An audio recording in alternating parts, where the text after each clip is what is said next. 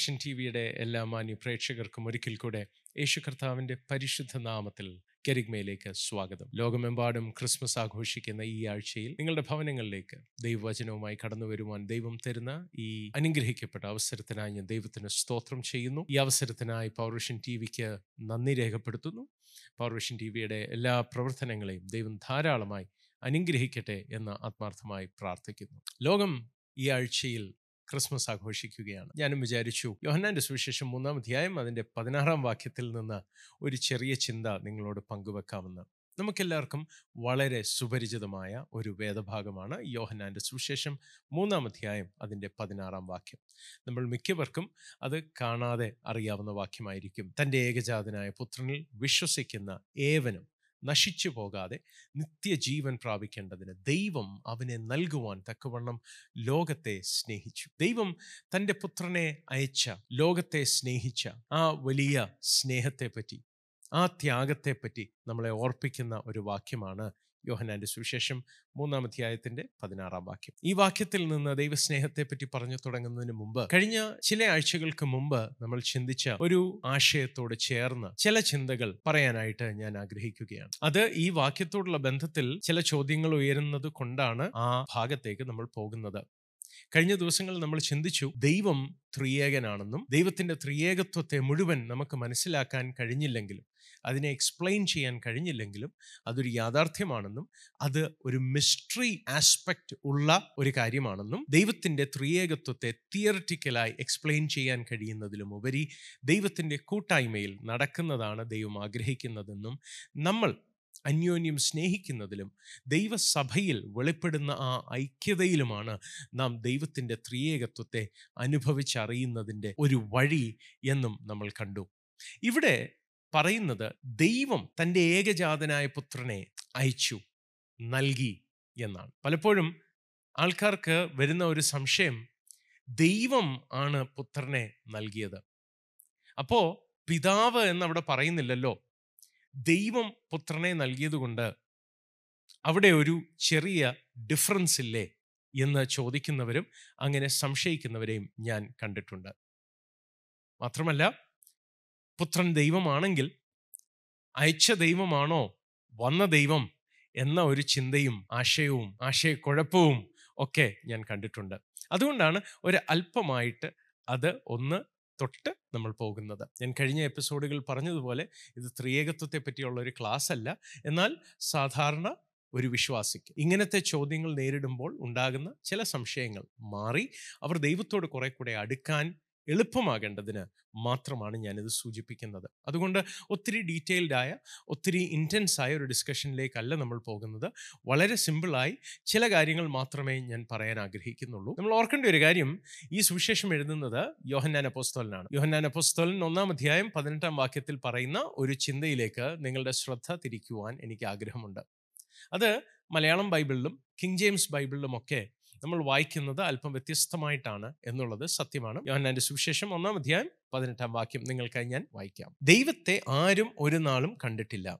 പിതാവിന്റെ മടിയിലിരിക്കുന്ന ഏകജാതനായ പുത്രൻ അവനെ വെളിപ്പെടുത്തിയിരിക്കുന്നു. ശ്രദ്ധിക്കൂ.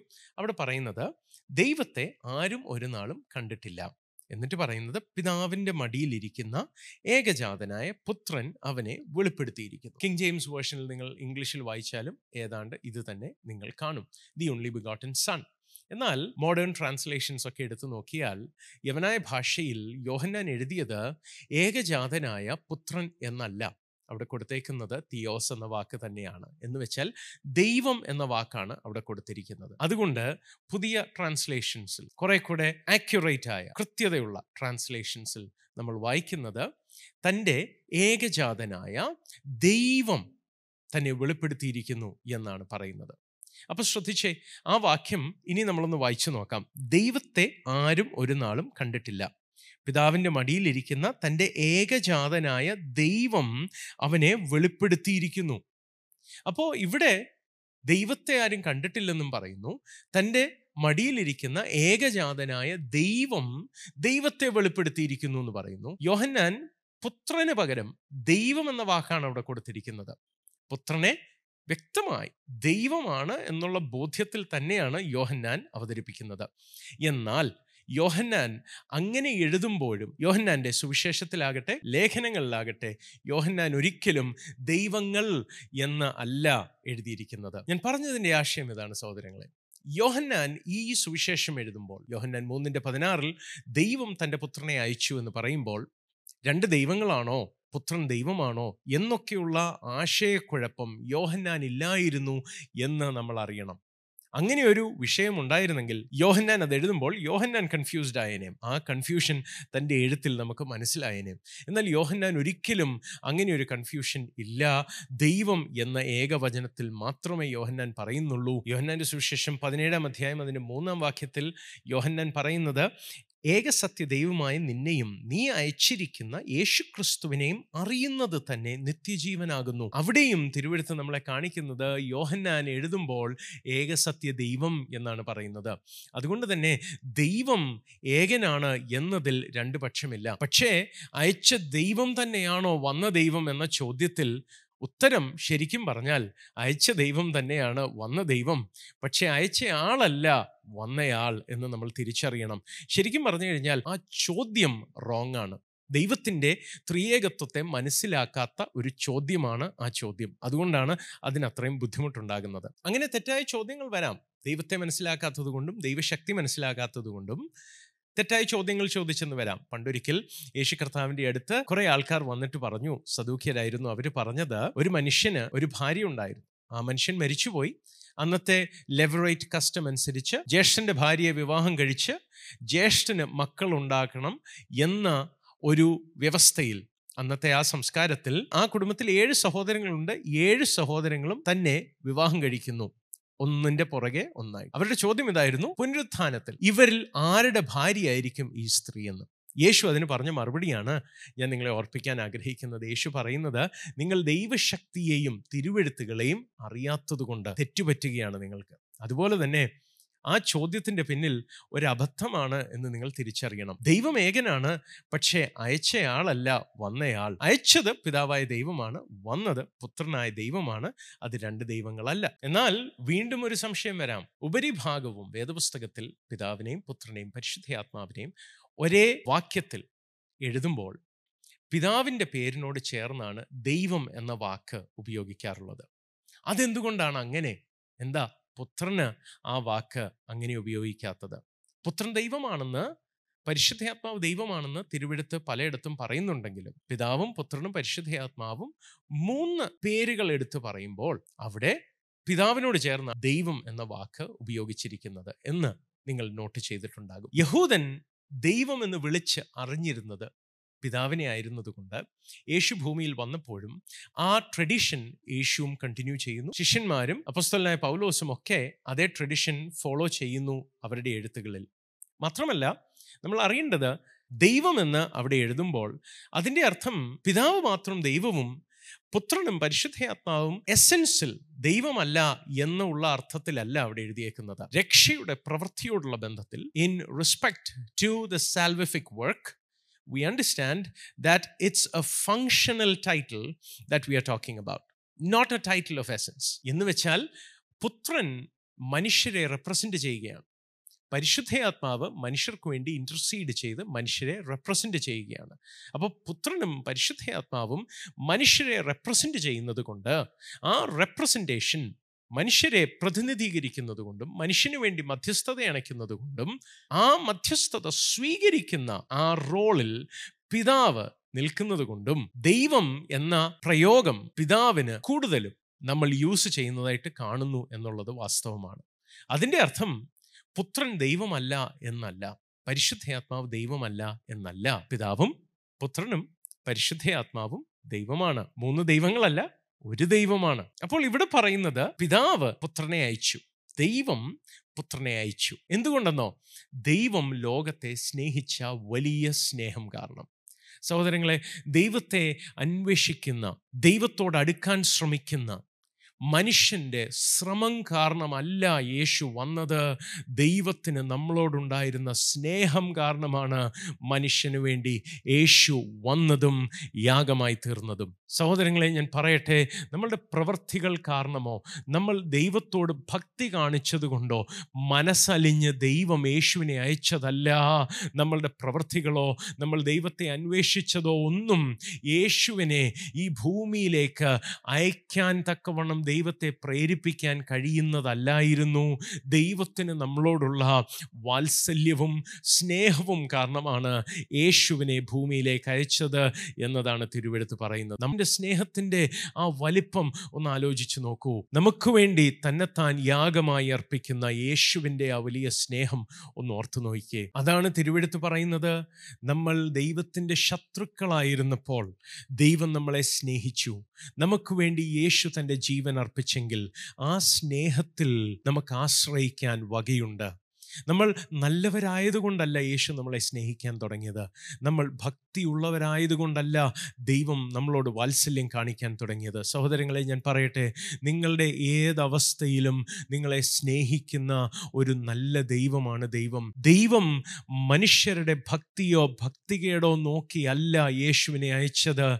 ദൈവത്തിന് നമ്മളോടുള്ള വലിയ സ്നേഹം കാരണമാണ് യേശുവിനെ അയച്ചത്. ദൈവത്തെ വിശ്വസിക്കാതെ ദൈവത്തിന്റെ ശത്രുക്കളായി പാപത്തിൽ ജീവിച്ചിരുന്നപ്പോൾ യേശുവിനെ നമുക്ക് വേണ്ടി അയക്കാമെങ്കിൽ ഞാൻ ചോദിക്കട്ടെ സഹോദരങ്ങളെ യേശുവിൽ വിശ്വസിക്കുന്ന നിങ്ങൾക്ക് എത്രയധികം ദൈവത്തിന്റെ വാത്സല്യവും സ്നേഹവും അനുഭവിക്കാൻ കഴിയും. അതാണ് ദൈവം നമ്മളെക്കുറിച്ച് ആഗ്രഹിക്കുന്നത്. ദൈവത്തെ എങ്ങനെ അഭിസംബോധന ചെയ്യണമെന്നോ ദൈവത്തിന്റെ അടുത്ത് വന്നാൽ ദൈവം നമ്മളെ ശിക്ഷിക്കുമെന്നോ ഉള്ള ചിന്തയിൽ അകന്നു മാറി നിൽക്കുവാനല്ല ദൈവം ആഗ്രഹിക്കുന്നത്. മനുഷ്യൻ ദൈവത്തോട് അടുക്കാൻ കഴിയേണ്ടതിന് തന്നെത്താൻ യാഗമർപ്പിച്ച തന്റെ ജീവനെ നമുക്ക് വേണ്ടി നൽകിയ യേശു കർത്താവാണ് നമ്മളെ വിളിക്കുന്നത്. ധൈര്യത്തോടെ തന്റെ അടുത്തേക്ക് നമുക്ക് വരാൻ കഴിയും. അതാണ് എഫ് എസ് ലേഖനം മൂന്നിന്റെ പതിനേഴ് പറയുന്നത് നിങ്ങൾ സ്നേഹത്തിൽ വേരൂന്നണമെന്ന്.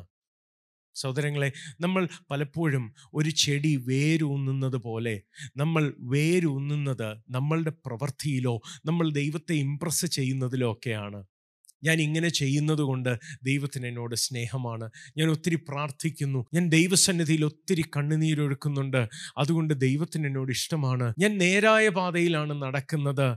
ധാർമ്മികമായ വഴികളിലാണ് നടക്കുന്നത്. അതുകൊണ്ട് ദൈവം എന്നെ സ്വർഗത്തിൽ കൊണ്ടുപോകും എന്നുള്ള ചിന്തയിൽ ജീവിക്കുന്ന ഒട്ടേറെ പേരുണ്ട്. എന്നാൽ ഞാൻ നിങ്ങളോട് പറയട്ടെ സഹോദരങ്ങളെ അതുകൊണ്ടല്ല ദൈവത്തിന് നമ്മളോട് സ്നേഹം തോന്നുന്നത് നമ്മളുടെ പ്രവൃത്തികളൊന്നും കൂടാതെ ദൈവം നമ്മളെ സ്നേഹിച്ചതാണ് ദൈവം തന്റെ പുത്രനെ നമുക്ക് വേണ്ടി നൽകിയതാണ്. എന്നാൽ ദൈവം തന്റെ പുത്രനെ നൽകിയത് ഒരു പ്രത്യേക ഉദ്ദേശത്തിന് വേണ്ടിയായിരുന്നു. സ്നേഹം കാണിക്കാൻ വേണ്ടിയിട്ട് യേശുവിനെ ക്രൂശിൽ അയച്ചതല്ല. അവിടെ പറയുന്നത് പതിനേഴാം വാക്യം നമ്മളെ അറിയിക്കുന്നത് ലോകം അവൻ മുഖാന്തരം രക്ഷിക്കപ്പെടേണ്ടതിനാണ് ദൈവം തന്റെ പുത്രനെ അയച്ചത്.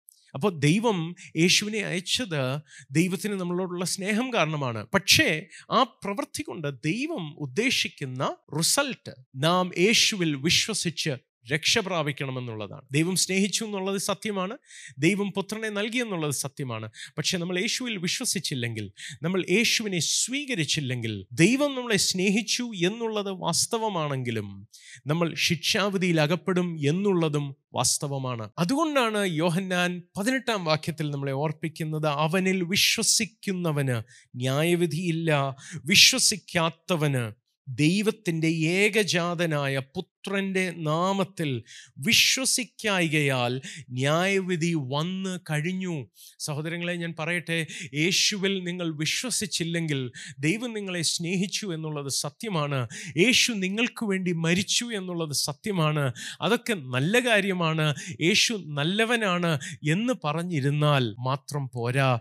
യേശുവിൽ നിങ്ങൾ വിശ്വസിച്ചില്ലെങ്കിൽ നിങ്ങൾ ന്യായവിധിയിൽ അകപ്പെടും എന്നാണ് തിരുവെടുത്ത് വ്യക്തമായി നമ്മളെ ഓർപ്പിക്കുന്നത്. അപ്പോൾ ദൈവം സ്നേഹിച്ചതല്ലേ? ദൈവം യേശുവിനെ തന്നതല്ലേ? അപ്പോൾ നമ്മളെ ദൈവം ശിക്ഷിക്കുമോ എന്ന് നമുക്ക് തോന്നാം. ദൈവം സ്നേഹിച്ചു എന്നുള്ളത് ശരിയാണ്. ദൈവം യേശുവിനെ നമുക്ക് വേണ്ടി നൽകി എന്നുള്ളത് ശരിയാണ്. പക്ഷെ ദൈവം ആ കാണിച്ച സ്നേഹത്തെ യേശു നൽകിയ ആ രക്ഷയെ നമ്മൾ തിരസ്കരിച്ചാൽ യേശുവിൽ നമ്മൾ വിശ്വാസം അർപ്പിക്കാതെ ഇരുന്നാൽ യേശുവിനെ രക്ഷിതാവായി സ്വീകരിക്കാതെ ഇരുന്നാൽ ദൈവം നമ്മളെ സ്നേഹിച്ച ആ സ്നേഹത്തെ നമ്മൾ നിരാകരിക്കുകയാണ് അതിനെ തുച്ഛീകരിക്കുകയാണ് അത് ശിക്ഷാവിധിയിലേക്ക് നീങ്ങുകയുള്ളൂ എന്നതാണ് യോഹന്നാൻ നമ്മളെ ഓർപ്പിക്കുന്നത്. ഇൻഫാക്ട് ലൂക്കോസിന്റെ സുവിശേഷം പത്തൊമ്പതാം അധ്യായത്തിലും മത്തായുടെ സുവിശേഷം ഇരുപത്തി അഞ്ചാം അധ്യായത്തിലും ഒക്കെ ഒരു യജമാനൻ തന്റെ ദാസന്മാർക്ക് പണം നൽകിയിട്ട് പോകുന്നത് നമ്മൾ വായിക്കുന്നുണ്ട്. ചിലർക്ക് മത്തായുടെ സുവിശേഷം ഇരുപത്തി അഞ്ചാം അധ്യായത്തിൽ താലന്തുകളുടെ ഉപമയെന്നാണ് അത് ഓർക്കാൻ ഇഷ്ടം. മത്തായുടെ സുവിശേഷം ഇരുപത്തിയഞ്ചാം അധ്യായത്തിൽ യജമാനൻ ഭീമമായ ഒരു തുക ഇന്നത്തെ കാലത്തെ കണക്കിൽ ഭീമമായ തുക ഈ ദാസന്മാർക്ക് കൊടുക്കുന്നു. ഓരോരുത്തർക്കും അവരവരുടെ കഴിവിനൊത്ത് പ്രാപ്തിക്കൊത്ത് കൊടുക്കുന്നു. അതിൽ ഒരു താലന്ത് ലഭിച്ചയാളുടെ കഥയാണ് പലപ്പോഴും നമ്മൾ കേൾക്കാറുള്ളത്. ആ ഒരു താലന്ത് ലഭിച്ചയാളെ പറ്റി നമ്മൾ അറിയേണ്ടത് തന്റെ പ്രാപ്തിക്കൊത്തത് യജമാനൻ നൽകി. യജമാനൻ തന്നോട് പാർഷ്യാലിറ്റി കാണിച്ചില്ല. തനിക്ക് പ്രാപ്തിക്കൊത്തത് യജമാനൻ കൊടുക്കുക തന്നെ ചെയ്തു. പക്ഷേ ലഭിച്ചു എങ്കിലും യജമാനൻ അതിൽ നിന്ന് പ്രതീക്ഷിച്ചത് താൻ അത് വ്യാപാരം ചെയ്യുമെന്നാണ്. യജമാനൻ ദാസന് ആ തുക കൊടുത്തപ്പോൾ ദാസൻ ആ തുക സ്വീകരിച്ചെങ്കിലും യജമാനൻ ഉദ്ദേശിച്ച ആ ഉദ്ദേശം നടപ്പിലാക്കാഞ്ഞതുകൊണ്ട് ആ ദാസനെ ശിക്ഷിച്ചതായിട്ടാണ് നമ്മൾ കാണുന്നത്. അപ്പോൾ യജമാനൻ ആ ദാസനോട് ഒരു പാർഷ്യാലിറ്റിയും കാണിച്ചില്ല. ദാസന് തന്റെ പ്രാപ്തിക്കൊത്ത് ഭീമമായൊരു തുക കൊടുത്തു എന്നുള്ളത് വാസ്തവമാണ്.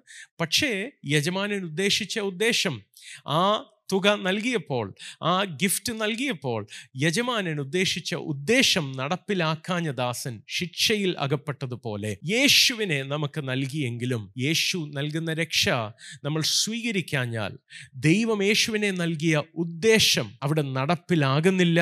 നമ്മൾ അത് വേണ്ടാന്ന് വെക്കുകയാണ്. അങ്ങനെ സംഭവിച്ചാൽ നമ്മൾക്ക് പിന്നെ അവശേഷിക്കുന്നത് ന്യായവിധിയാണ് സഹോദരങ്ങളെ. ദൈവം നമ്മളെ സ്നേഹിക്കുന്നു എന്നതിന് രണ്ട് പക്ഷമില്ല. പക്ഷെ ആ സ്നേഹത്തെ നമ്മൾ തിരസ്കരിക്കുന്നതാണ് യേശുവിൽ വിശ്വസിക്കാതിരിക്കുമ്പോൾ നമ്മൾ ചെയ്യുന്നത്. യേശുവിൽ വിശ്വസിക്കണം എന്ന് ദൈവം പറയുമ്പോൾ അതിന്റെ അർത്ഥം യേശു ദൈവമാണെന്ന് ഞാൻ വിശ്വസിക്കുന്നത് കൊണ്ട് എല്ലാം ഓക്കെയാണ് എന്ന് പറയുന്നതിൽ മാത്രം അർത്ഥമില്ല. യാക്കോബ് പറയുന്നത് ദൈവം ഏകനെന്ന് നിങ്ങൾ വിശ്വസിക്കുന്നോ? പിശാചുക്കളും വിശ്വസിക്കുന്നു വിറയ്ക്കുകയും ചെയ്യുന്നു. അതുകൊണ്ട് പിശാചുക്കൾ രക്ഷിക്കപ്പെടുന്നില്ലല്ലോ. യേശു ദൈവമാണെന്ന് വിശ്വസിക്കുന്നതിൽ മാത്രം ആയില്ല. യേശുവിനെ സ്വന്തം രക്ഷകനായി സ്വീകരിക്കണം എന്നത് നിർബന്ധമായ കാര്യമാണ്. യേശു നൽകുന്ന രക്ഷ സ്വീകരിച്ചാൽ മാത്രമേ മനുഷ്യന് പാപത്തിൽ നിന്ന് വിമോചനം പ്രാപിക്കാൻ കഴിയുകയുള്ളൂ. പാപത്തിന്റെ ബലത്തെ ഉടച്ചു കളയുവാൻ യേശുവിന് മാത്രമേ സാധിക്കത്തുള്ളൂ സഹോദരങ്ങളെ. നിങ്ങളുടെ ദുശീലങ്ങളിൽ നിന്ന് നിങ്ങളെ പുറത്തു കൊണ്ടുവരുവാൻ നിങ്ങൾ പോലും അറിയാത്ത തെറ്റുകളിൽ നിന്ന് നിങ്ങളെ വിടുവിക്കുവാൻ യേശുവിന് കഴിയും. ആ രക്ഷയാണ് ദൈവം നമ്മൾക്ക് ഓഫർ ചെയ്യുന്നത്. ആ രക്ഷ സ്വീകരിച്ചാൽ മാത്രമേ ദൈവത്തിന്റെ ഉദ്ദേശത്തിലേക്ക് നമ്മൾ വരികയുള്ളൂ. ഞാനിത് ഊന്നി പറയാനുള്ള കാരണം വളരെയധികം ആൾക്കാർ യേശുവിൽ വിശ്വസിക്കുകയും സ്വന്തം പ്രവൃത്തിയിൽ ആശ്രയിക്കുകയും ചെയ്യാറുണ്ട്. യേശു ദൈവമാണെന്ന് ഞാൻ വിശ്വസിക്കും. എന്നാൽ ഞാൻ എന്റെ പ്രയത്നം കൊണ്ട് ദൈവത്തിന്റെ പ്രസാദം പ്രാപിപ്പാനും സ്വർഗത്തിൽ പോകാനും ഉള്ള പ്രതീക്ഷയിലാണ് ജീവിക്കുന്നത്. ഞാൻ ചില പാപങ്ങൾ ചെയ്യുന്നില്ല. മറ്റു വിശ്വാസികളെക്കാളും ഭംഗിയായി ഞാൻ ദൈവത്തെ വിളിക്കുന്നു. ഞാൻ എല്ലാ ഞായറാഴ്ചയും സഭായോഗത്തിന് പോകുന്നു. അങ്ങനെ എന്റെ പ്രവൃത്തികളിൽ ഞാൻ ആശ്രയിക്കുന്ന ആ ആശ്രയത്തിൽ നിന്ന് ഞാൻ പുറത്തു വരണം. യേശുവിൽ മാത്രമായിരിക്കണം എന്റെ ആശ്രയം. അതാണ് ദൈവം ആഗ്രഹിക്കുന്നത്. അല്ലെങ്കിൽ യേശു നൽകുന്ന രക്ഷ കൊണ്ട് നമ്മൾക്ക് ഉപയോഗമില്ലാതെയായി പോകും. നമ്മളുടെ പ്രവൃത്തിയിലാണ് നമ്മൾ ആശ്രയിക്കുന്നതെങ്കിൽ ആ പ്രവൃത്തി നമ്മൾ ബേസ് ചെയ്യുന്നത് മിക്കപ്പോഴും ഒരു നിയമത്തിന്റെ അടിസ്ഥാനത്തിലാണ്. ദൈവം പഴയ നിയമത്തിൽ പറഞ്ഞ ശരിയും തെറ്റിന്റെയും അടിസ്ഥാനത്തിൽ ഞാൻ ഇങ്ങനെ ചെയ്യുന്നു ഞാൻ ഇങ്ങനെ ചെയ്യാതിരിക്കുന്നു. അതുകൊണ്ട് ദൈവം എന്നെ മാനിക്കും അതുകൊണ്ട് ദൈവം എന്നെ സ്വർഗത്തിൽ കൊണ്ടുപോകും എന്ന് പ്രതീക്ഷിച്ചിരിക്കുന്നവരുണ്ട്. എന്നാൽ ഞാൻ നിങ്ങളോട് പറയട്ടെ അങ്ങനെ പ്രതീക്ഷിച്ച് പ്രയത്നിക്കുന്നവർക്ക് സംഭവിക്കുന്നത്. ഗലാത്തി ലേഖനം അഞ്ചാം അധ്യായം അതിന്റെ നാലാം വാക്യം പറയുന്നത് ന്യായപ്രമാണത്താൽ നീതീകരിക്കപ്പെടുവാൻ ഇച്ഛിക്കുന്ന നിങ്ങൾ ക്രിസ്തുവിനോട് വേർപെട്ടുപോയി. നിങ്ങൾ കൃപയിൽ നിന്ന് വീണുപോയി. സഹോദരങ്ങളെ അതൊരു പ്രത്യേക പശ്ചാത്തലത്തിലാണ് പൗലോസ് അത് പറയുന്നതെങ്കിലും അതിന്റെ സത്യം എക്കാലത്തും നിലനിൽക്കുന്നതാണ്. നമ്മൾ ആശ്രയിക്കുന്നത് നമ്മളുടെ നീതീകരണത്തിന് നമ്മളുടെ വിശുദ്ധീകരണത്തിന് നമ്മൾ ആശ്രയിക്കുന്നത് നമ്മളുടെ ശ്രമങ്ങളിലാണെങ്കിൽ നമ്മൾ ദൈവോദ്ദേശത്തിലേക്കല്ല വരുന്നത്. അവിടെ പറയുന്നത് അങ്ങനെ ആശ്രയിക്കുന്ന ഒരാൾ കൃപയിൽ നിന്ന് വീണുപോയി മാത്രമല്ല ക്രിസ്തുവിനോട് വേർപെട്ടുപോയി എന്നതാണ്.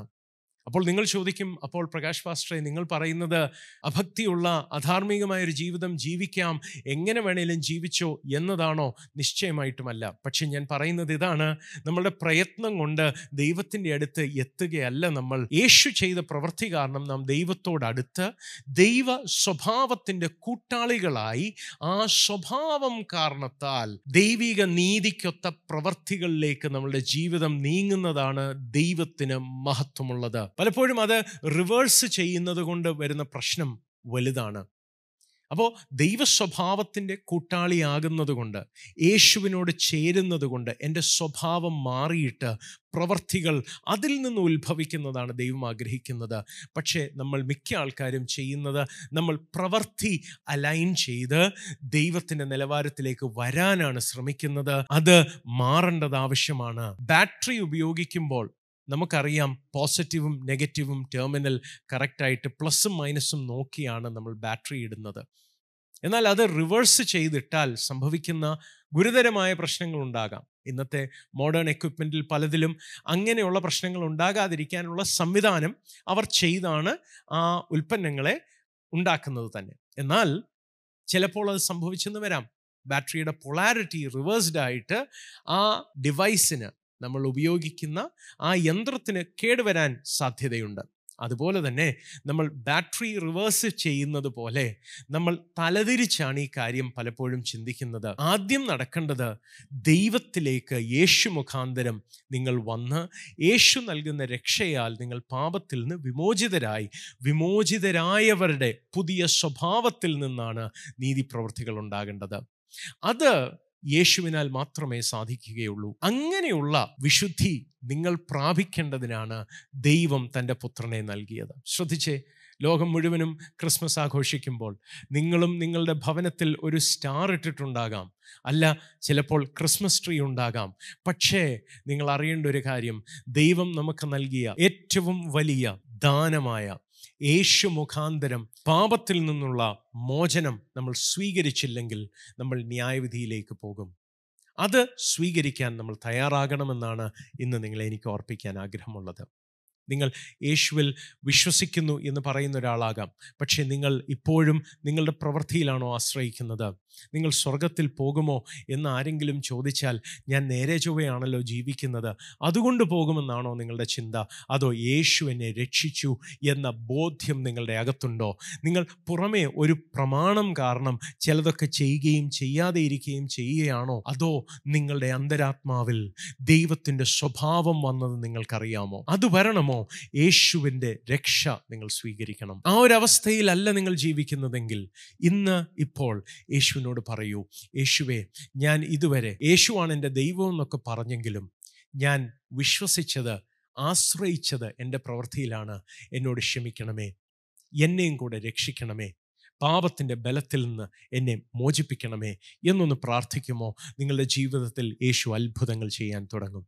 ഹലലൂയ നിങ്ങൾ കഷ്ടപ്പെട്ട് ശ്രമിച്ച് ദൈവത്തെ പ്രസാദിപ്പിക്കാൻ നോക്കിയ അവസ്ഥ മാറി. ദൈവത്തിന്റെ പ്രസാദം നിങ്ങളുടെ മേൽ ഉദിക്കാൻ തുടങ്ങും. ദൈവം നിങ്ങളെ സ്നേഹിച്ച ആ സ്നേഹം നിങ്ങൾ അനുഭവിക്കാൻ ഇടയായി തീരും സഹോദരങ്ങളെ. അതാണ് ദൈവം നിങ്ങളെക്കുറിച്ച് ആഗ്രഹിക്കുന്നത്. അതുകൊണ്ട് നിങ്ങൾ ആ ഒരു അവസ്ഥയിൽ വന്നിട്ടില്ലെങ്കിൽ എന്നോട് ചേർന്ന് ഒന്ന് പ്രാർത്ഥിക്കുമോ? ഹല്ലലൂയ. ഒരു വാക്ക് ഇപ്പോൾ പറയൂ. യേശുവെ എന്നെയും കൂടെ രക്ഷിക്കണമേന്ന്. ഒരുമിച്ച് കണ്ണുകളടയ്ക്കാം ഞാൻ നിങ്ങൾക്കായി പ്രാർത്ഥിക്കാനായി പോവുകയാണ്.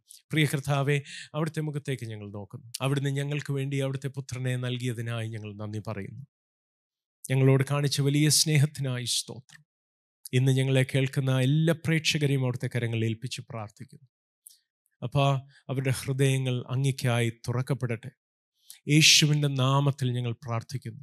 അവർ ഈ കേട്ട വചനം കർത്താവെ അവർക്ക് അനുഗ്രഹമായി മാറട്ടെ അപ്പോൾ അവർ പേഴ്സണലി സ്ട്രഗിൾ ചെയ്യുന്ന വിഷയങ്ങളിൽ ദൈവത്തിന്റെ അത്ഭുത വിടുതലുകൾ ഉണ്ടാകട്ടെ. അവർ പാപവുമായി മല്ലിട്ട് പരാജയപ്പെടുകയാണെങ്കിൽ അപ്പോൾ അവരുടെ ജീവിതത്തിൽ ദൈവിക വിടുതൽ അവർ അനുഭവിക്കട്ടെ. യേശുവിന്റെ നാമത്തിൽ ഞങ്ങൾ പ്രാർത്ഥിക്കുന്നു അവിടുത്തെ കരം അങ്ങനെ ചെയ്യണമേ യേശുവേ. യേശുവിന്റെ നാമത്തിൽ ഞങ്ങൾ പ്രാർത്ഥിക്കുന്നു. ഭവനങ്ങളിൽ സ്വസ്ഥതയില്ലാതെ വേദനിച്ച് ഞരങ്ങുന്നവർക്ക് യേശുവിന്റെ നാമത്തിൽ ഞങ്ങൾ പ്രാർത്ഥിക്കുന്നപ്പോൾ അവരുടെ ഭവനങ്ങളിൽ സ്വസ്ഥതയുണ്ടായി തുടങ്ങട്ടെ. യേശുവിൻ നാമത്തിൽ അങ്ങനെ സംഭവിക്കട്ടെ? കർത്താവെ സാമ്പത്തികമായി ഞെരുങ്ങുന്നവർക്കായി പ്രാർത്ഥിക്കുന്നു. അവരുടെ ജീവിതത്തിൽ വിശാലതകൾ കൽപ്പിക്കണമേ. യേശുവിന്റെ നാമത്തിൽ ഞങ്ങൾ പ്രാർത്ഥിക്കുന്നു. ഹാലേ ലൂയ മദ്യത്തിനും മയക്കുമരുന്നിനും അടിമപ്പെടുന്ന ഞങ്ങളുടെ സഹോദരങ്ങൾക്കായി പ്രാർത്ഥിക്കുന്നപ്പം അവരെ അങ്ങ് വിടുവിച്ചാട്ടെ. യേശു രക്ഷിക്കുന്ന രക്ഷയുടെ ശക്തി അവർ അനുഭവിക്കട്ടെ അപ്പോൾ യേശുവിന്റെ നാമത്തിൽ ഞങ്ങൾ പ്രാർത്ഥിക്കുന്നു. ഈ പ്രോഗ്രാം കേൾക്കുന്ന ഓരോരുത്തരുടെ മേലും ദൈവിക വിടുതലുകൾ സംഭവിച്ചു തുടങ്ങട്ടെ അപ്പ. തിരുവെടുത്ത് പറയുന്നത് പോലെ വിശ്വാസം ഹേതുവായിട്ടും വിശ്വാസത്തിനായിക്കൊണ്ടും ദൈവത്തിന്റെ നീതി വെളിപ്പെടുന്നു എന്ന് തിരുവെടുത്ത് രേഖപ്പെടുത്തുന്നത് പോലെ വിശ്വാസത്തിനായിക്കൊണ്ട് ദൈവിക നീതി അവർക്കായി വെളിപ്പെടണമേ. അവരുടെ പ്രശ്നങ്ങളിൽ വിടുതലുകൾ ഉണ്ടാകട്ടെ. അവരെ രക്ഷിക്കുന്ന ദൈവത്തിന്റെ രക്ഷയുടെ കരം അവർ അനുഭവിച്ചറിയേണ്ടതിനായി യേശുവിന്റെ നാമത്തിലപ്പാ ഞങ്ങൾ പ്രാർത്ഥിക്കുന്നു. അവരുടെ രോഗങ്ങൾ സൗഖ്യമാകട്ടെ. യേശുവിന്റെ നാമത്തിൽ അങ്ങനെ സംഭവിക്കട്ടെ അപ്പ. അത്ഭുത സൗഖ്യങ്ങൾ അവർക്കുണ്ടാകട്ടെ. അവർ അത് കാണട്ടെ അപ്പ. അവിടുത്തെ കരങ്ങളിൽ ഏൽപ്പിച്ച് പ്രാർത്ഥിക്കുന്നു. ഞങ്ങളുടെ പ്രവൃത്തികളിൽ ആശ്രയിക്കാതെ അങ്ങ് നൽകുന്ന രക്ഷയ്ക്കായി ഞങ്ങളെ തന്നെ വിധേയരാക്കുവാൻ ആ രക്ഷയുടെ മഹത്വം ഞങ്ങൾ അനുഭവിക്കുവാൻ ഇടവരുത്തണമെന്ന് പ്രാർത്ഥിക്കുന്നു. അവിടുത്തെ നാമത്തെ ഉയർത്തണമേ. യേശുവിൻ നാമത്തിൽ തന്നെ. ആമേൻ. ആമേൻ. ആമേൻ.